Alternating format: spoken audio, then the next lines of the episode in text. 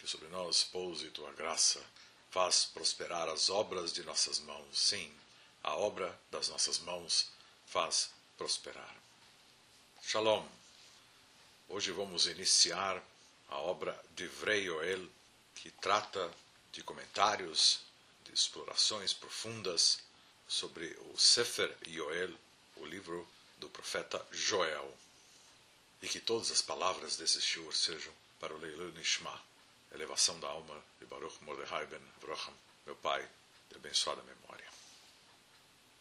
Yoel um começa no primeiro verso.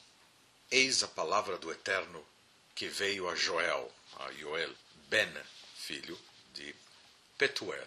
Joel Ben Petuel. Assim começa o Sefer Yoel. Agora os comentários. Eu explicarei conforme for necessário. De acordo com o Midrash citado por Rashi, no início de Yoel, nome que significa o Senhor é Deus, ele foi o filho do profeta Shmuel, Samuel. Apesar de que é escrito que ele é filho de Petuel, isso é apenas um remes, que em hebraico significa uma dica, que ele rogou e de fato obteve sucesso através de sua oração para Deus. Daí Petuel ser um acrônimo. Nós já aprendemos sobre isso, o Reshit Avot, para Pitá Kel Betefilató, persuadiu Deus pela sua oração. Petuel também pode ser traduzido como a boca de Deus ou persuasão de Deus. Existem algumas considerações importantes aqui. O próprio nome do profeta Yoel, assim como de inúmeros personagens da Torá, é uma verdadeira louvação a Deus e, desse modo, traz bênçãos de Hashem para o mundo. Literalmente. Isso quer dizer que o nome Yoel revela luz espiritual nos olamot, nos mundos espirituais, pois é uma proclamação inequívoca e fundação da Torá sobre Deus. Veja que Yoel é de fato o grande e espantoso nome santo Ka, mais o nome Kel. O nome Ka é realmente um grande nome. Eu estou falando ele como é apropriado, para que não seja trazido o nome de Deus em vão. Enfim, indicando salvação, assim como é dito no início da cerimônia de Avdalah, que é feita após o Shabbat. Rine el shuati evtacha velo evchad ki ozi vezimra. Ka Hashem vayehi li lishua. Novamente, os nomes de Hashem aqui particulares foram trocados as letras para poderem serem falados sem serem considerados nomes falados em vão. E a tradução do que eu li agora é: eis que Deus é minha salvação. Eu confiarei e não temerei, pois Hashem é minha força e canção e se tornou minha salvação. Isso é Isaías doze, dois. Mas K, que é soletrado com a letra Yud e com a letra Rei, tem gemátria quinze. E é o nome santo ligado aos Mohim, cérebros sefiróticos de Chochmá, que é sabedoria, e Biná, compreensão. O assunto de Mohim é muito extenso e não vou tratar disso agora, mas, de modo geral, apenas para alguma compreensão, essa ideia de Mohim, da aquisição de cérebros, que é uma metáfora, indicam o intelecto amadurecido na forma das sub-sefirot, Chochmá, Biná e Daat. O intelecto é aquilo que permite, por uma perspectiva mais elevada do que aquela meramente de auto-orientação, permitindo assim e preparando o reconhecimento da existência e valores de outros seres. Esse é todo um assunto muito profundo que diz respeito ao fato de que as nossas capacidades emocionais precisam ser amadurecidas para que a pessoa possa se comportar com a vida, com o mundo, de maneira mais digna e elevada. Esse processo de amadurecimento é uma aquisição de mohim, desses cérebros, que significa, na verdade, o amadurecimento dos aspectos diferenciados de nosso aparato emocional. Quando a pessoa amadurece emocionalmente, isso cria um efeito, uma luz interior que também vem a amadurecer a sua mente e vice-versa. Todo um processo muito profundo explicado na Kabbalah. Mas, continuando com o comentário, o fluxo de consciência do intuitivo ao racional ocorre dinamicamente entre a Sefirot de Chokhmah e Biná. Isso se traduz nos graus de percepções da pessoa sobre as verdades espirituais e, assim, na sua capacidade de perceber a ilusão do mundo físico. Isso é uma outra maneira também de começarmos a entender um pouco mais essa dinâmica espiritual e o seu reflexo na mente e coração humanos. Se o fluxo é harmônico, de modo que a pessoa compreenda com sabedoria e seja sábia no compreender, isso é uma citação do Sefer Yetzirah, no capítulo um, na Mishnah quatro. Então ela é libertada de seu entendimento escravizado pela Klipá. A Klipá sendo tudo aquilo que causa ilusão de uma espécie ou outra na mente da pessoa, na vida da pessoa. Portanto, como isso contraria o seu crescimento espiritual, nós podemos dizer que a Klipá, ou as Klipot, no plural, são as forças antagônicas à Kedushá, à santidade.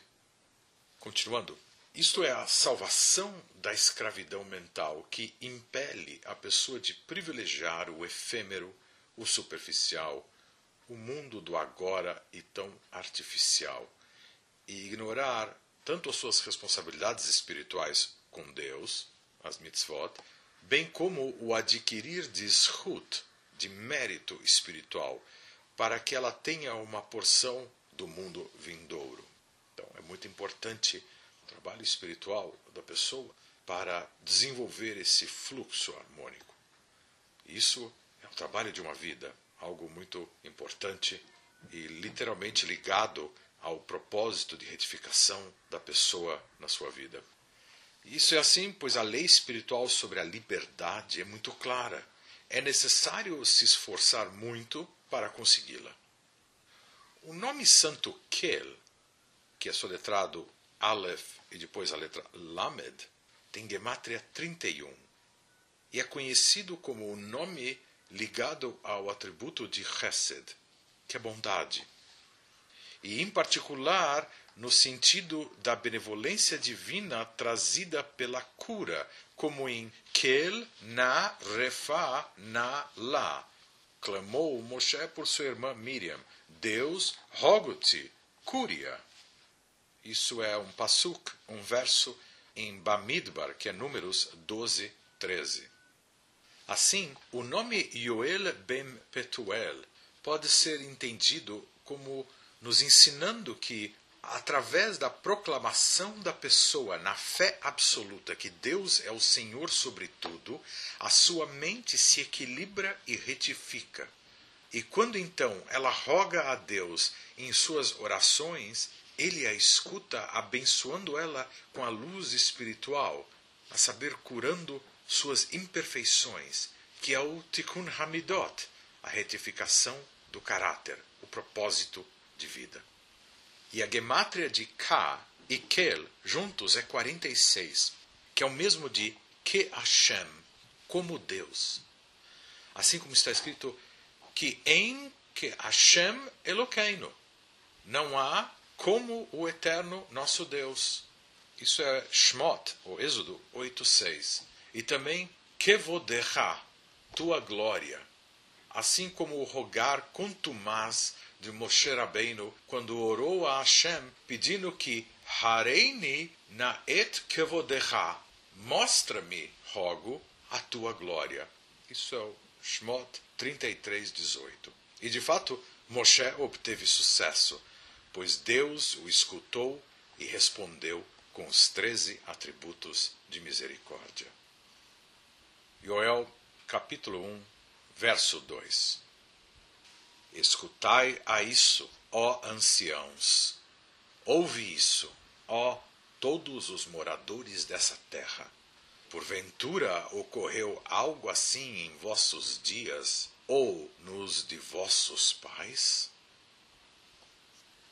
Vamos ver agora o comentário sobre isso.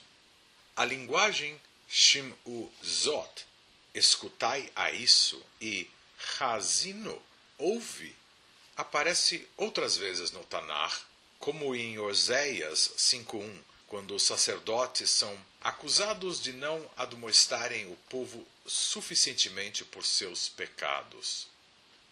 E no Salmo quarenta e nove dois, que pede a atenção de toda a humanidade para que se distancie da materialidade. Ambos os temas são ecoados aqui pelo profeta Yoel, pois os anciãos representam os líderes do povo e os moradores são aqueles ligados à terra, uma metáfora para a materialidade. Veja que a desconexão dos anciãos, os sacerdotes, entre aspas, de seu verdadeiro papel de olhar, por assim dizer, pelo povo, na sua liderança moral, através da Torá, e ao mesmo tempo do povo não cobrar e assim despertar seus líderes para iluminá-los, uma vez que eles mesmos vivem incongruências com a Torá, é um assunto perene e atual. As consequências desse divórcio da retidão serão trazidas adiante pelo profeta, mas é importante entender a dinâmica espiritual nos níveis superiores deste desalinhamento, pois assim como é em cima, também é embaixo. Agora, considere uma criança que é criada no útero de sua mãe graças à ação conjunta do masculino e feminino. Em Kabbalah, a ação masculina de fecundação é chamada Main Duchrin, águas masculinas, também conhecido como Maad. E a ação feminina, e que em outro estágio implica na liberação do potencial criativo que desenvolve e sustenta a criança, é chamada de Main Nukvim, águas femininas, ou também conhecido como Man. A união celestial entre masculino e feminino é chamado de copulação, e o resultado é a abundância de bênçãos de ordem física ou espirituais que chega a todas as criaturas dos olamot, dos mundos. De modo mais particular, quando o avodat Hashem, o serviço a Deus, é realizado com grande desejo, vontade e devoção, assim como uma esposa deseja seu marido, disse que man, que é main nukvim, águas femininas, é elevado. Então o objetivo aqui é elevar o man. É assim que se diz na linguagem mística. Desse modo, a pessoa causa uma união entre os níveis superior e inferior, revelando assim o maad, o main duchrim, contrastante, a contínua abundância de bênçãos e misericórdias para o Bnei Israel e o mundo de modo geral. Isso é fundamental. É através da sinceridade, do serviço a Deus passional, intenso e legítimo, que usamos essa metáfora, mas é um princípio espiritual básico, que é as águas femininas são elevadas. E desse modo é despertado, por assim dizer, uma resposta espiritual, que são as águas masculinas, que respondem de volta ao pedido feminino, permitindo, assim, uma união entre o princípio feminino e masculino, o que se torna um condutor das bênçãos para a pessoa e para o mundo. Então é muito importante aprender sobre esse assunto de elevação do man e saber como gerar essas uniões espirituais. De fato, essa união celestial é o propósito de todas as orações e mitzvot, de modo geral. Agora, como já mencionado, os mohim, os cérebros sefiróticos, são energias espirituais da sefirá de Abba. Abba é pai, até avô também, e que é chokhmah, corresponde a chokhmah, sabedoria. E Ima, que é mãe, ou até avó, mas costumeiramente falamos pai e mãe, e que é Biná. Chokhmah também representa o lado intuitivo, o lado direito do cérebro, correspondendo agora à anatomia humana, e Biná corresponde ao aspecto racional do intelecto, o lado esquerdo do cérebro.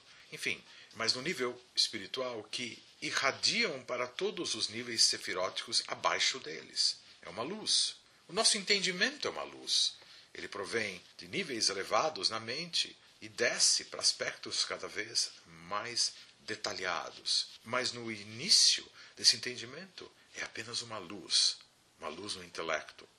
Agora, quando o Bnei Israel, o povo judeu, eleva man, faz o seu trabalho espiritual com intensidade, com profundidade e conhecimento, pois seus corações estão alinhados com o cumprimento de Torá, de mitzvot, ocorre a união celestial de Zun. Zun é uma abreviação para Zeir Anpin e Nukva. Zeir Anpin representa o aspecto masculino, também a parte emocional da pessoa. E Nukva é chamado o aspecto feminino, também correspondendo aos mundos, por assim dizer, é Malhut, é o mundo que nós entendemos aqui, a nossa realidade física, que precisa ser fecundada por essas bênçãos, o aspecto masculino, Zeir Anpin. Então, por isso que as bênçãos são trazidas através desse processo, desse serviço espiritual. E daí a ideia da união de Zun, Zeir Anpin e Nukva, que por sua vez desperta Abba e Ima. É um fluxo constante, uma dinâmica extraordinária de bênçãos. E isso resulta, por sua vez, em Abba e Ima irradiando Zun, querendo dizer, trazendo para baixo os mohim. As bênçãos são também o entendimento sobre a realidade, e que em outro estágio chegam até nós. A descida dos mohim até o nosso nível implica também um subproduto, uma Or Hadash, uma nova luz. Eu vou explicar. E é sabido que quando o Bnei Israel eleva o man, novamente através do seu serviço espiritual, para Zun, causando também a Or Hadash, excedentes, alegrias celestiais, se manifestam nos olamot, literalmente nutrindo as almas e toda a criação. É fundamental o serviço espiritual do povo de Israel, devido ao fato de que através desse serviço espiritual, verdadeiramente através da observância das alahot, das leis divinas, etcétera, que todo esse processo dinâmico funciona e acaba trazendo bênçãos para o resto do mundo também. É evidente, então, que Hashem dispensa as suas bênçãos através de uma dinâmica espiritual que se inicia também nas ações retas aqui embaixo, a saber, do aceitar inquestionável da unicidade de Deus. A força emocional desta aceitação desperta graus espirituais superiores que ecoam ainda mais alto e próximo da Or Ein Sof, da luz infinita de Deus. Se há um despertar celestial, então os mohim são irradiados para baixo, significando literalmente uma expansão da consciência da pessoa que, no estágio mental anterior, proclamou a soberania de Hashem através do cumprimento de Torá e mitzvot. Isso resulta em um ciclo positivo de alegrias em todos os mundos espirituais. Alegrias em aspas, são bênçãos. E a contínua expansão da consciência. Então, conforme a pessoa se liga à Torá da maneira correta, não da maneira que ela acha que tem que ser, da maneira apropriada, judeus precisam cumprir centenas e centenas e centenas de mitzvot, fora as mitzvot rabínicas, etcétera. Tem toda uma vida profunda, intensa. Não judeus têm as sete leis. O fato é que, assim, os Mohim são os anciãos que o profeta Yoel traz e que, idealmente, depositam sua iluminação nos pais, que é Zun, Zeir Anpin e Nukva, para que essa luz brilhante chegue até os moradores da terra, como lemos no profeta Yoel. Nós mesmos somos esses moradores da terra, em Nukva, ou Malhut, como é conhecido. Sem o cumprimento de Torá e mitzvot, que afinal eleva essas águas femininas, ou man, os anciãos, lembre, Chokhmah e Biná, essa luz superior do intelecto, não olham, entre aspas, para os pais. E, por sua vez, os pais não olham para os filhos, que são os moradores da terra, que ficam sem essa iluminação. Um judeu que não cumpre Torá e mitzvot perde essa iluminação. Este não olhar implica que os filhos, então, ficam sem a luz do entendimento, que é Daat, caindo, então, em caos e degeneração. A queda espiritual do Bnei Israel gera a necessidade de kaparot, expiações, que atuam como tikkunim, correções, o assunto que o profeta Yoel expõe a seguir. De fato, como é sabido, cada pessoa, em cada grupo espiritual, inclusive, é dela necessário, esperado, que ela cumpra o seu papel espiritual. E existem duas maneiras disso acontecer. Ou a pessoa vai rebaixar o seu ego e vai querer aprender de verdade o que significa isso, na prática, e poder fazer o que é possível da sua essência e condição de vida para cumprir o seu papel espiritual e, portanto, causar as retificações que são cabíveis a ela no mundo. Ou existe uma segunda opção, que a despeito dela fazer isso, esses tikkunim, essas correções, vão sim acontecer em sua vida, de uma maneira ou de outra. Muitas vezes com essas kaparot, expiações.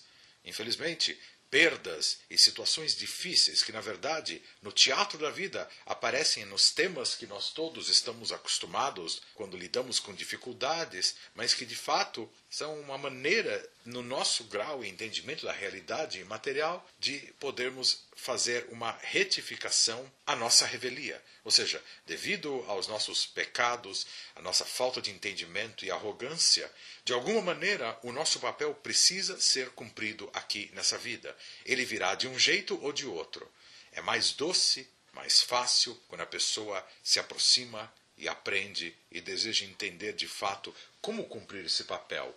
Quando isso não ocorre, aí existem as expiações que fazem com que esse papel ocorra de uma maneira ou de outra. Continuaremos, então, no nosso próximo encontro, se Deus quiser, com o verso três desse primeiro capítulo da obra Divrei Yoel, as palavras de Joel. Baruch Adonai Leolam, Amém ve Amém. Shalom e tudo de bom.